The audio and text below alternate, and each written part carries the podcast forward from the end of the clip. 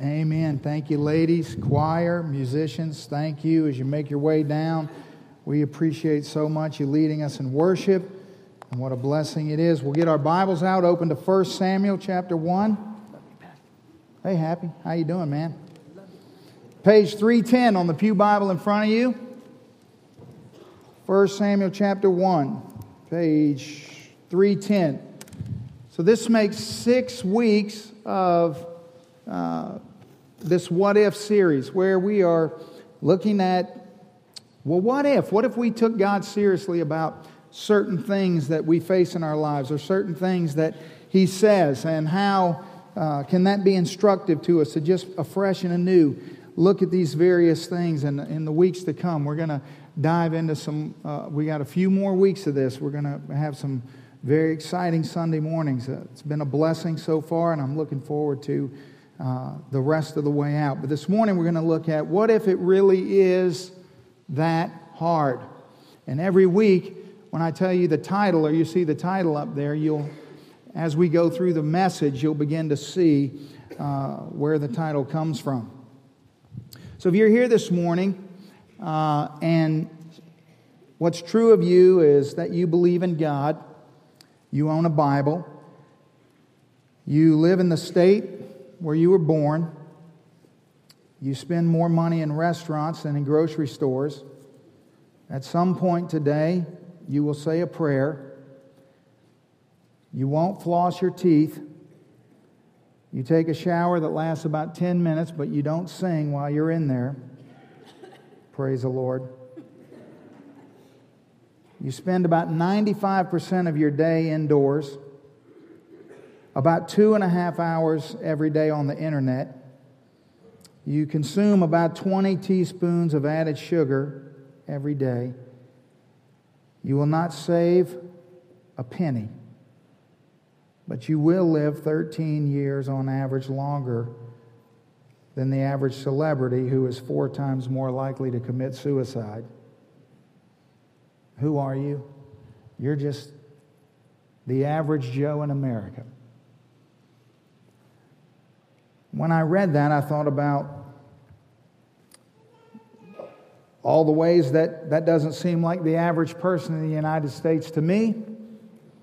But I guess across this, the vastness of our nation, that is what's representative of the average person. Well, this morning we're going to look at a very average person in Scripture.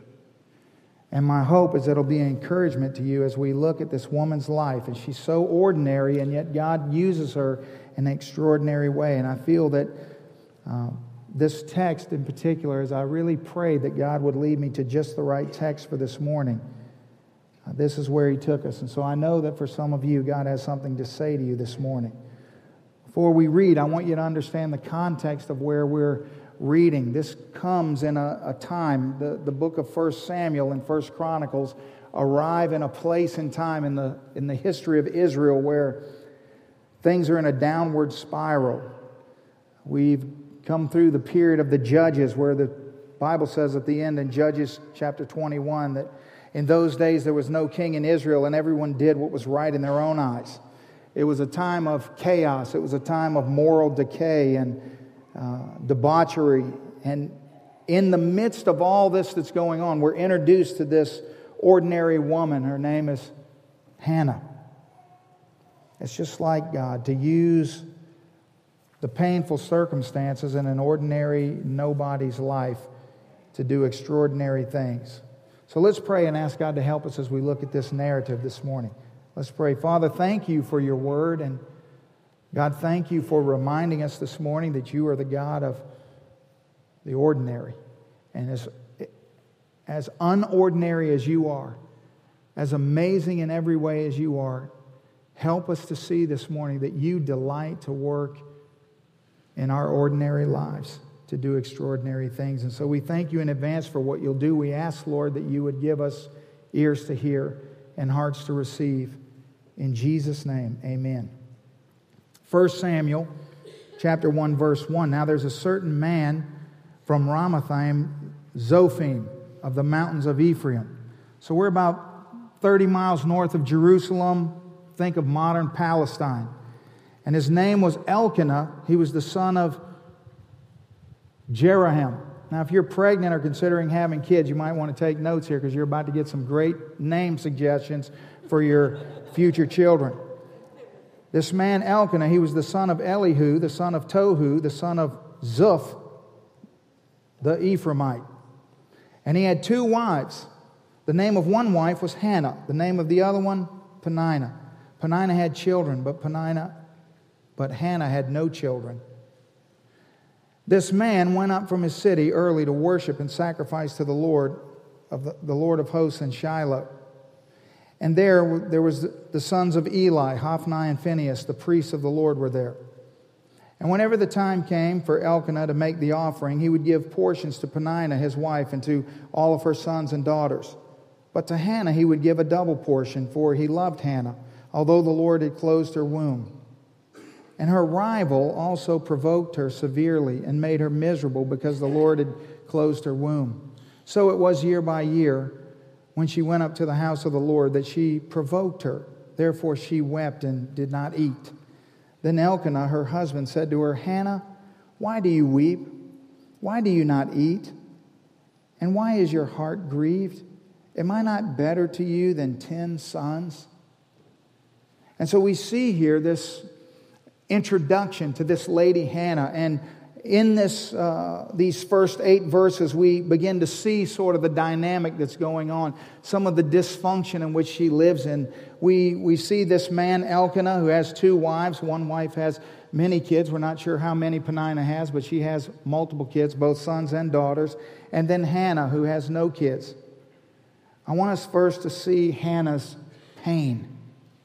The, the word in verse 6, you notice it says that Peninnah would provoke her severely, and then the Bible says to make her miserable. That word miserable in the scripture, it's not a word that would normally be used to describe an emotion as much as it is a word that describes a storm, like a roar, like when the, when the, when, the, when nature becomes uh, discontented or discombobulated and, and begins to roar It was like Hannah lived in an inner storm within her. Because of her culture, she lived in a time when if you were a woman and you didn't have children, then you basically had no value. Barrenness in her time equaled hopelessness. And so here is a woman whose life was a roaring agony. And whenever I'm reading the Bible and I come across a passage like this, I, I always begin to think to myself about how disturbing it is, bothersome it is to me, and I'm sure to you, when uh, almost cruel, when I'm confronted with people who refuse to acknowledge that life is difficult. They're, that want to paint everything with, uh, with rosy colors and make everything okay. And the fact of the matter is, is that it takes such denial to go there. We all realize that we live in a world where there's a lot of things that happen that are unexplainable. I mean, good people get cancer. Uh, terrible things seem to happen randomly around us every day. Life isn't fair in a thousand different ways. It's often sad. And people we ought to be able to trust oftentimes betray us. And so life hurts. And sometimes it's even hard to get through the day.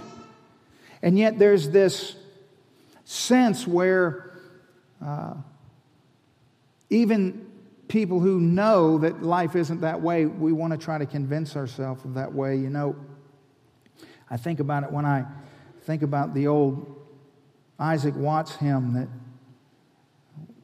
I've sang a million times where he says, At the cross, at the cross, where I first saw the light, where the burden of my heart rolled away. It was there by faith I received my sight, and now I'm happy all the day. I think to myself, Isaac, is that really right? You get saved and then you're happy all the day? Do you think the Christians in Syria right now singing that hymn? You think the Christians in Iraq are singing that hymn? More believers were beheaded this week. I don't think they're happy all the day. I think they're saved and their life is full of joy, but I don't think that they're happy all the day. The Bible paints a real picture, a real picture of life, life that can be difficult. The way the Bible instructs us in dealing with difficulty is by giving us case studies, especially in the Old Testament. Case studies to look at, to examine, to look at people's lives, to get to know them, to get inside of, of their circumstances and situations. Not so that we can look at someone else's life and determine what God's going to do in ours. That's not the way to look at this text. No, the God who never makes one fingerprint the same or one snowflake the same, the God of unlimited creativity, He will work His marvelous, creative, and unique way in our situation. But what we do is we look into these passages of Scripture and we learn the character and the nature of our Heavenly Father. We're able to see the, His tendencies and what matters to Him and how He works in people's lives will help us to discern how He's working in our life. So you notice in verse 3 that this man, Elkanah, the husband, he, he went up to the city for yearly worship. Hannah was married to a good man. First Chronicles tells us that he was a Levite. He was born into the priestly tribe. He, he took his position in life very seriously. Every year he would take his family up to worship at Shiloh, and Shiloh is where the temple was before it was relocated in Jerusalem. And so every year they would make it up there for the feast, and they would celebrate there and honor God. And evidently, Elkanah had been prosperous, and the assumption is that Hannah was his first wife, and once she couldn't bear children, he sought out another wife because he, a man in this time, needed to have children. I think it's always worth mentioning that whenever we come across a text in the Bible where there's polygamy, there's so much confusion about this. People always ask me this question when I'm talking to them. People who, who don't know God and are confused about God or maybe been exposed to God in some glancing way. And so they'll say things to me like, Well, preacher, I mean, there's polygamy in the Bible, so I mean, why don't you believe in polygamy? And I say, Well, there's a lot of things in the Bible, uh, but that doesn't mean the Bible promotes those things. Uh, just because they're there, why don't you and me sit down and read through the Bible? And here's what we're going to find out everywhere you see polygamy, you see disaster. Everywhere. It was practiced but it's not God's preference. Clearly, God's preference, His design for marriage is one man and one woman. You see, the Bible is a record of events. Just because something in Scripture is recorded or reported doesn't mean it's recommended. Amen? So, as you're talking to people who do not know God and do not understand the God of the Bible, just explain to them that though things are, it's just the Bible telling us what's going on. And if you read the story, you find here is yet another example of a man who has two wives and is in utter dysfunction. He clearly loves one woman way more than the other, which is the same case you'll find in anyone who's ever been involved in polygamy. It's always a disaster. As if any man doesn't know he can't please two women, we can't please one. Duh. So we meet Hannah. I'll pay for that later. The name Hannah. Some of you in here this morning are named Hannah. You should know that your name means grace. To be named Hannah is to be named grace. And she was, she was loved by her husband. Her husband deeply loved her.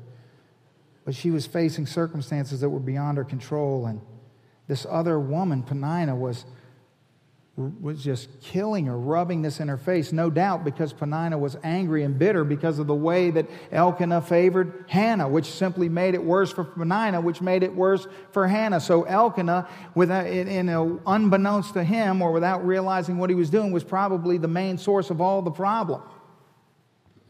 But in, in the midst of it all, we see this picture of the real issue, the real pain of infertility no doubt one of the greatest pains in life that we can know. And God's given me the privilege to walk through infertility with so many of you, and some of you even right now. And you notice how often it comes up in the scripture because God wants you to know that He understands and that it's real. And So if it's hard today, in some circumstance in your life, God knows it.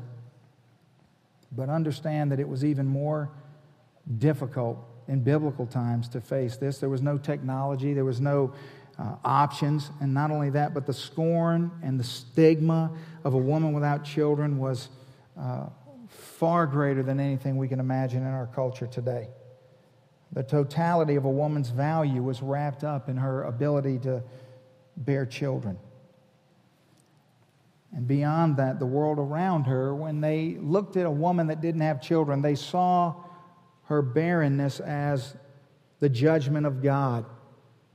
I remember when I was in India, uh, there's so much confusion in India with their uh, plurality of gods, and they worship all sorts of crazy things. And they're so wrapped up in this issue of judgment that every time something bad happens to somebody, it was because in a previous life they had done something that uh, God was punishing them for. Their ancestors have been unfaithful, and therefore that's why this was this calamity was upon them in this moment. And uh, it's just so sad to see the bondage that that leads to. And I want you to know that when you're reading a text and you see somebody in a place or position of pain, you can't confuse the sovereignty of God with the judgment of God. Notice what the Bible says in verse 5. But Hannah, he would give a double portion to, for he loved Hannah, and although the Lord had closed her womb, and her rival had provoked her severely to make her miserable.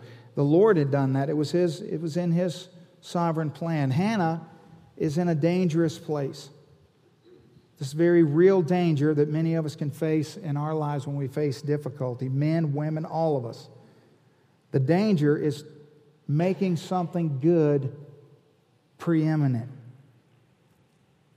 She was in danger of allowing having a child to consume her and to become her idol. It's a danger that's very real in this room right now. There may be things that you want in life. There may be things that you desire for God to do in your life, and they may be good things. And you may even find yourself saying to God, God, I know that, that it's good for me to desire to be married, that it's good for me to desire to have children, that it's, it's good for me to, to want to be happier or, to be able to serve you greater if you would do these things in my life. And you must be careful that those things don't become an idol. You see, Peninnah had her husband's children, but Hannah had her husband's heart. The Bible says in verse 8 that Elkanah would, he said to her, Hannah, why do you weep? Why do you not eat? And why is your heart grieved? Am I not better to you than ten sons? There's an instruction there for us, men, that we're always trying to fix things, aren't we? Every woman that hears that, that verse knows what she's saying in her heart right now is shut up, Elkanah. Just shut up. Stop trying to fix it. He was well intentioned. He was trying to be encouraging, but she's weeping uncontrollably, the Bible says. So she's a woman in great pain. But secondly, I want you to see not just Hannah's pain, but I want you to see Hannah's prayer. See, something happens in verse 9. There's a turning point in verse 9 where the scripture says that Hannah arose. Well, the, well you, you couldn't go somewhere. In other words, they're sitting there, and, and he served her a double portion. And the scripture says she arose after they had finished eating, and she went to in Shiloh, and now Eli the priest was sitting by the seat of the doorpost of the tabernacle of the Lord. That word arose, it means that she took a stand, that something changed inside of her, that she, she uh, came to a, a, a crossroads in her life. And this time her, her pain's not going to drive her to isolation. It's not going to drive her to keep it to herself or to bottle it up, but it's going to drive her to God's presence. So she goes into the tabernacle where Eli the priest is. Now she's she doesn't feel any differently than she's been feeling. It's not like there's this uh, some aha moment in her life. She's just struggling and has been, but slowly over time, our struggles begin to, they teach us things. They, they instruct us and enable us to respond. And so she allows her pain to move her into the tabernacle. See, the central issue with our pain is will it come between us and God or will it drive us closer to God? That's, that's what the Bible means when it says she arose. That's what you need to let sink deeply into your heart this morning. Is that how will your pain, it's not a question of do you have pain or will you have pain. Listen, the, question is is it going to drive a wedge between you and God or is it going to drive you closer to God? Notice, I want you to notice what's missing from this story. Hannah doesn't place fault with God. Look at verse 10. She was in bitterness of soul, and so she prayed to the Lord and wept in anguish. And then she made a vow and said, O Lord of hosts, if you will indeed look on my affliction, the affliction of your maidservant, and you'll remember me and not forget your maidservant, but will give your maidservant a male child. Then I will give him to the Lord all the days of his life. No razor shall come upon his head. Notice she's not blaming God for, for uh, her circumstances. She's simply going to God and expressing the desire of her heart. She's saying, Don't forget me, Lord. Turn to me, Lord. Remember me. Turn your countenance towards me. As I was thinking about this this week and studying this passage, it was it was as if she sensed the danger that she could drift into idolatry and get consumed with the fact that she lacked children. And so, in her declaration to God, she's saying, God, I want a son, but what I really want is I want your purpose for me. I want to know what you want from me in the midst of the questions I don't have answers for and the pain that I can't seem to resolve. What is it that you want for me? What is the purpose in all this? Now, if she were to have a son, her son would be a Levite because her husband's a Levite. And so when she says that no razor will be upon his head, she's talking about a Nazarite vow. So it would be a voluntary vow for this Nazarite son that she would potentially have, but who would serve God in, a, in an even more special way. And it happened, verse 12, as she continued praying before the Lord, that Eli watched her mouth the priest. And Hannah spoke in her heart. Only her lips moved, but her voice was not heard. And therefore, Eli said to, thought that she was drunk. And so Eli said to her, How long will you be drunk? Put your wine away from you. Now, all I'm saying about this is that what does it tell you about the condition of a nation when the priest sees a lady earnestly praying and he thinks that she's drunk? It tells me that Eli has not seen someone pray in this way in quite a long time. And in the depravity of the nation, he's so baffled by what he's seeing that he's probably been running drunk people out of the tabernacle all the time. And so he just assumes she's just like everyone else. In verse 15, Hannah says, No, no, my Lord, I am a woman of sorrowful spirit. I have drunk neither wine nor intoxicating drink, but have poured out my soul before the Lord. Do not consider your maidservant a wicked woman, or out of the abundance of my complaint and grief, I have spoken until now. You see, despite the fact that her husband had tried everything to make her quit crying, despite the fact that every day she's tormented by this other woman, despite the fact that now the priest thinks that she's drunk, she's unmoved, she perseveres. You know, sometimes the people around you are not going to understand what you're going through. They're going to they're going to question you. They might even sometimes provoke you. They they're going to misjudge you. There's something about deep, profound pain that, that makes the people around us oftentimes uncomfortable because they don't know what to do. They don't know how to fix it. They don't know how to respond.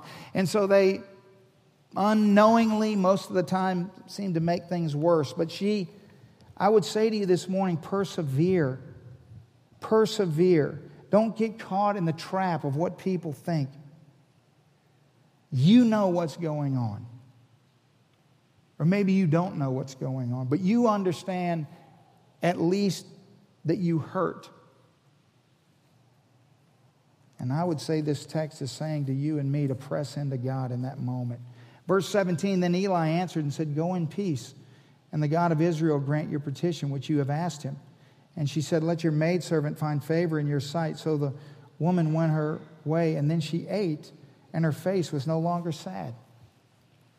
You see that phrase, her face was no longer sad?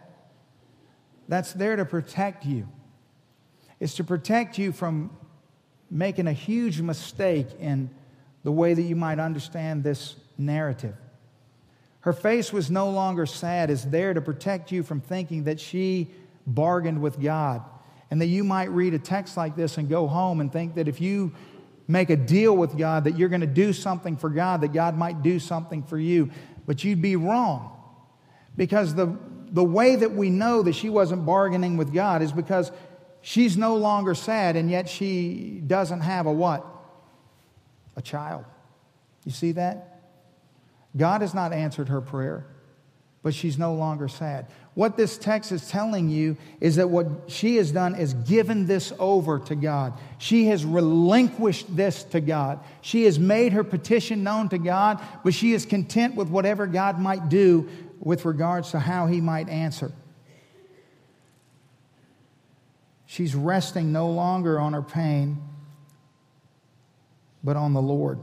Her pain is still there but it's not her focus. You see, the pain didn't go away. It's just that it's no longer the, the, the, focal point. And so she's able to no longer be sad and go back and, and eat. Maybe here's what she would say. She would say after she prayed, I used to glorify God so that I could get a son. But now the Son has become a means to glorify God. If He gives me a son, it would be my means to glorify God. But I'm not going to use it as a bargaining tool with God. You see, maybe the question we should ask this morning is well, how do we get a heart for God like Hannah has? How does a person really get a heart for God? I would say that we, we won't have a heart for God until we experience the heart that God has for us. See, Hannah hasn't received the answer to her prayer. But what Hannah has received is the heart that God has for her. She went to a God and poured her heart out to a God that she she came to a place of understanding that he loved her. Maybe she looked around and, and, and looked at all the things in her life that weren't a disaster, that weren't wrong. Maybe she found comfort and solace in the fact that she does have a, a husband, that she does have some provision, that she does have a family, that there are things in her life, that everything is not bad, that there are, there's always something to look at that you can find good in. You see, so many times we want a heart for God, but that just doesn't happen until we experience the heart that God has for us. So, Hannah's pain, Hannah's prayer, and then finally, Hannah's purpose. Verse 19 So they arose early in the morning and worshiped before the Lord and returned and came to the house of Ramah. And Elkanah knew Hannah, his wife, and the Lord remembered her. So it came to pass in the process of time that Hannah conceived and bore a son and called his name Samuel, saying, Because I have asked for him from the Lord. And when she had weaned him, she, verse 24, she took him up with her with three bulls and an ephod of flour and a skin of wine and brought him to the house of the Lord in Shiloh. The child was young. Verse 25, they slaughtered the bulls and brought the child to Eli. And she said, Oh, my Lord, as your soul lives, my Lord, I am the woman who stood by you here praying to the Lord. For this child I prayed, and the Lord has granted me my, my petition which I have asked him. Therefore, I also have lent him to the Lord. As long as he lives, he shall be lent to the Lord. So they worship the Lord there. You know, a few weeks ago we had child dedication. And I'm so grateful that I'm not an Old Testament pastor. And nobody brought a bull, slaughtered it, and said, Here you go, it's your kid, Pastor. Good luck with that.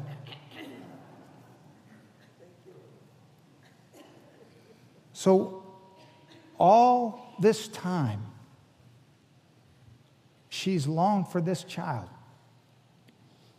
This child who would validate her, who would take the stigma off of her, who would right the wrongs that maybe have been perpetrated against her, that would silence her enemies, her critics, that would solve all of her problems. She turns her heart to the Lord in recognition of the heart that the Lord has for her and prays this amazing prayer, and God grants her a child. And she gives the child back to the Lord just as she said she would. To which I just want you to consider this morning does that really solve her problems? Or does that just create a whole new set of problems? What do you think Peninnah started doing after this? Do you think Peninnah just uh, stopped harassing her because she had no children? Or do you think Peninnah started harassing her because you're so foolish that you finally had one and then you gave him away? And then everywhere she went, people would say, Oh, there's the lady who never could have a child and finally had a child and then gave it to the Lord. Do you think all the other ladies that looked upon her as they sort of felt convicted in their own heart because of what she had done? What do people do when they feel convicted in their heart because they perceive that someone around them is doing something that's extra spiritual. Well, they're going to mock them, they're going to make fun of them. In other words, I would say to you that it probably made the situation just as bad or worse, but just in a new way. That her, problems weren't solved. She just created a new set of problems. But this is life. Is this not life? Are you telling me this morning that the more faithful you are to God, the, the greater that God works in your life, the easier things get? What world are you living in? Because it's not my world. My world is a world where the more you walk with God, the more you speak for God, the more you stand up for God, the more you're mocked, the more you're persecuted, the more you suffer. I think she's a perfect illustration of the reality of the life in which we live. And I, for the life of me, cannot understand how people do not see the Bible as such a clear and, and classic uh, example of life that we live every day, though it's thousands of years old, it is so pertinent to exactly where we live right now. Sometimes the most painful places in our lives become the most productive place for the Lord. That God loves to work in our lives, and He works in the painful places in our lives. He loves to work there. He does his best and deepest and longest lasting shaping and molding in the pain. This is not a, a, formula, as some shallow people might try to lead you to believe. This is not a formula to, to get what you want from God. It's the furthest thing from that. It's a beautiful picture of not how to escape your pain not how to get God to do what you want God to do. It's a picture into the life of a God follower, of an ordinary person who had everyday, ordinary, great pain. I feel like I sit in the living room of a lot of Hannahs. I feel like I visit a lot of Hannahs in the hospital. I feel like I, I have a lot of Hannahs in my office. I feel like there's so many people that remind me of this great lady in their hurting and their pain. It's a picture of this ordinary lady who's a God follower. And it's a picture of the God that she follows. It shows us that when God's glory becomes the central desire of our heart, things begin to happen. But we have to move past God's not saying that our pain's not real. He's not saying that it, it it's, it's uh, just a figment of our imagination or that we ought to just deny it away and make it not hurt. That's not what he's saying. He's simply saying, just come to me and seek me first. Put my glory above all other things, and you'll see me begin to work. It may be in the way that you desire, it may not be, but whatever way, it's going to be the best way because that's the God that we serve. It tells me about a lady that's not validated by her children or her husband or the cultural norms, but by God. I look around here this morning and I see faces of people. You're not validated by what the world expects of you.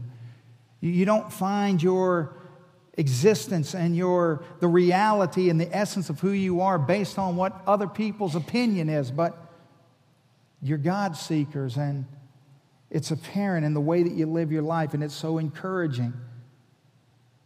It's so encouraging.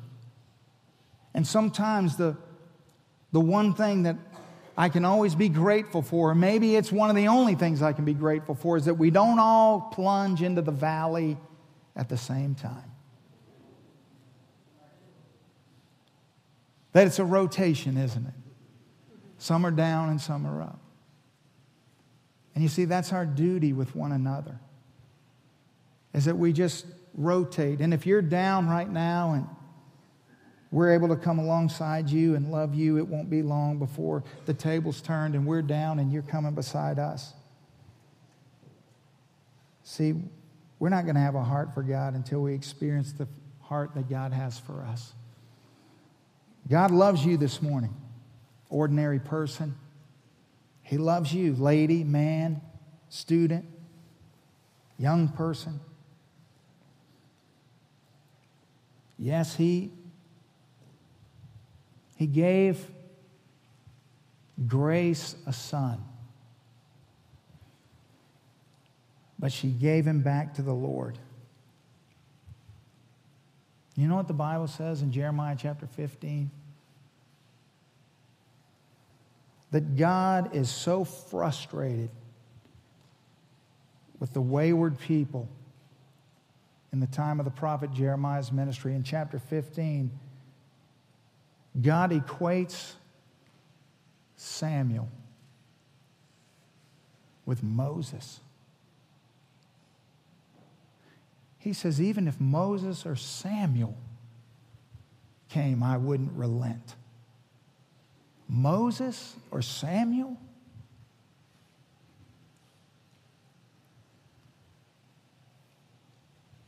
Forevermore, we, we have sealed in Scripture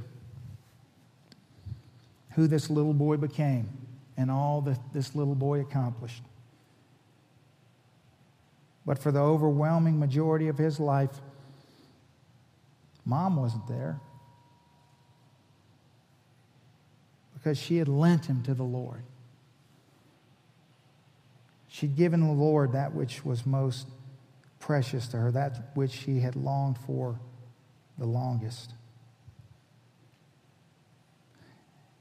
In 1 Samuel chapter 2, you'll notice there's a song that she sings in the first verses of chapter 2. And her heart rejoices in the Lord, she says. My horn is exalted in the Lord. My smile, I smile at my enemies. You see? What enemies? You, you shouldn't have any enemies. You have a, a child now. No, you have new enemies. Just like you and just like me. Because I rejoice in your salvation, she says, No one is holy like the Lord. There is none besides you, nor is there any rock like our God. Does that sound familiar to you? You know, in the Gospel of Luke, Luke chapter 1, there's another young lady who sings a song after giving birth to a son. It's Mary's song. And Mary sings Hannah's song. And you know what the Bible says? The Bible says in 1 Samuel chapter 2 verse 26 that Samuel grew in stature and in favor both with the Lord and men. And in Luke chapter 2, verse 52, Jesus increased in wisdom and stature and favor with God and men. That Hannah was singing in delight about the salvation of a God who would one day send a king who would take away all the sins of the people. She couldn't imagine when she sang that how it would be or what it would look like. But little did she know, a thousand years later, another little ordinary lady would become pregnant. In an even more astonishing way.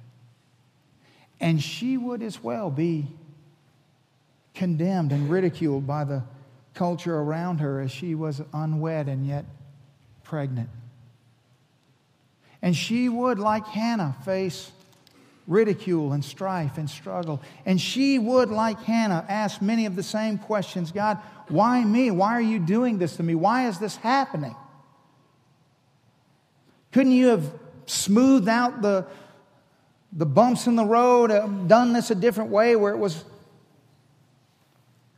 easier, smoother, better. God says, Oh, Mary, the one whom you carry, he's the Savior of the world.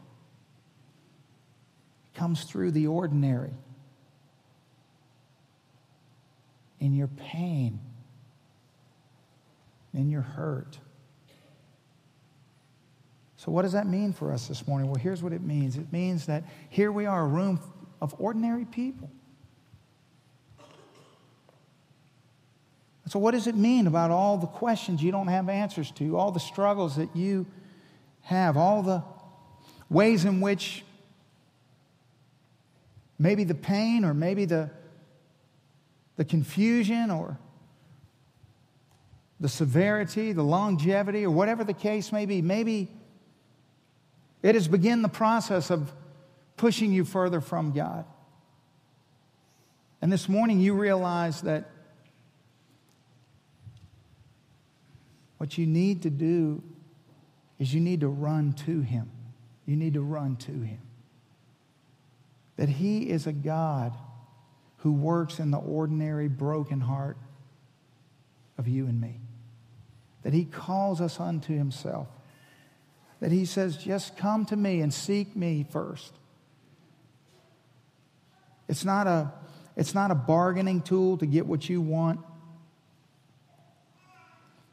It's simply an opportunity to have a heart for God, to realize how much He truly loves you, and that there's nothing that He won't do to accomplish His plan and purpose in your life. And maybe this morning's the morning for you and for me to stop fighting against what God's trying to do and to relinquish and allow Him to work His perfect work. And for some of you, the realization is, is that your enemies aren't going to go away. So don't look for that. In fact, there may be new enemies that come your way. But you just walk with God and be faithful. And don't ever underestimate his power and his authority to swoop into a disastrous situation and to give you joy. See, only He can do that.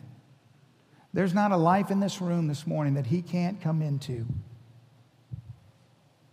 and bring joy into your life. And so, really, the question is do we trust Him? You know, what if life really is that hard? Are we going to trust God? Are we going to pursue Him? Are we going to walk to Him and trust that He'll work things out? And that if all we know is that we're His, we know enough. Maybe it's another Mother's Day.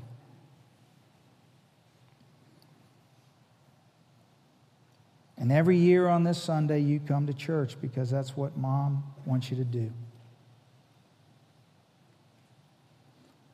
Did you ever stop to consider of all the things mom could want you to do? What does it say about mom? That what she wants is for you to come to church. In fact, she doesn't just want you to be in church today. She wants you to be in church because she knows that if you're in church, there's a chance that God might speak to your heart, that His word might penetrate your heart, and that this might be the day. This might be the day that you trust God fully.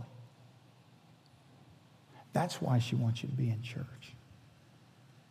So let's consider where we are this morning and let's consider the God that's before us. So I'm going to pray and then we're going to have a moment of invitation and I'm going to be here and the other pastors are going to be here and if there's a decision that you need to make, we would invite you to come. Just come down and grab us by the hand and tell us what that is. And if there's something we can pray for you about, that's what we want to do is pray for you.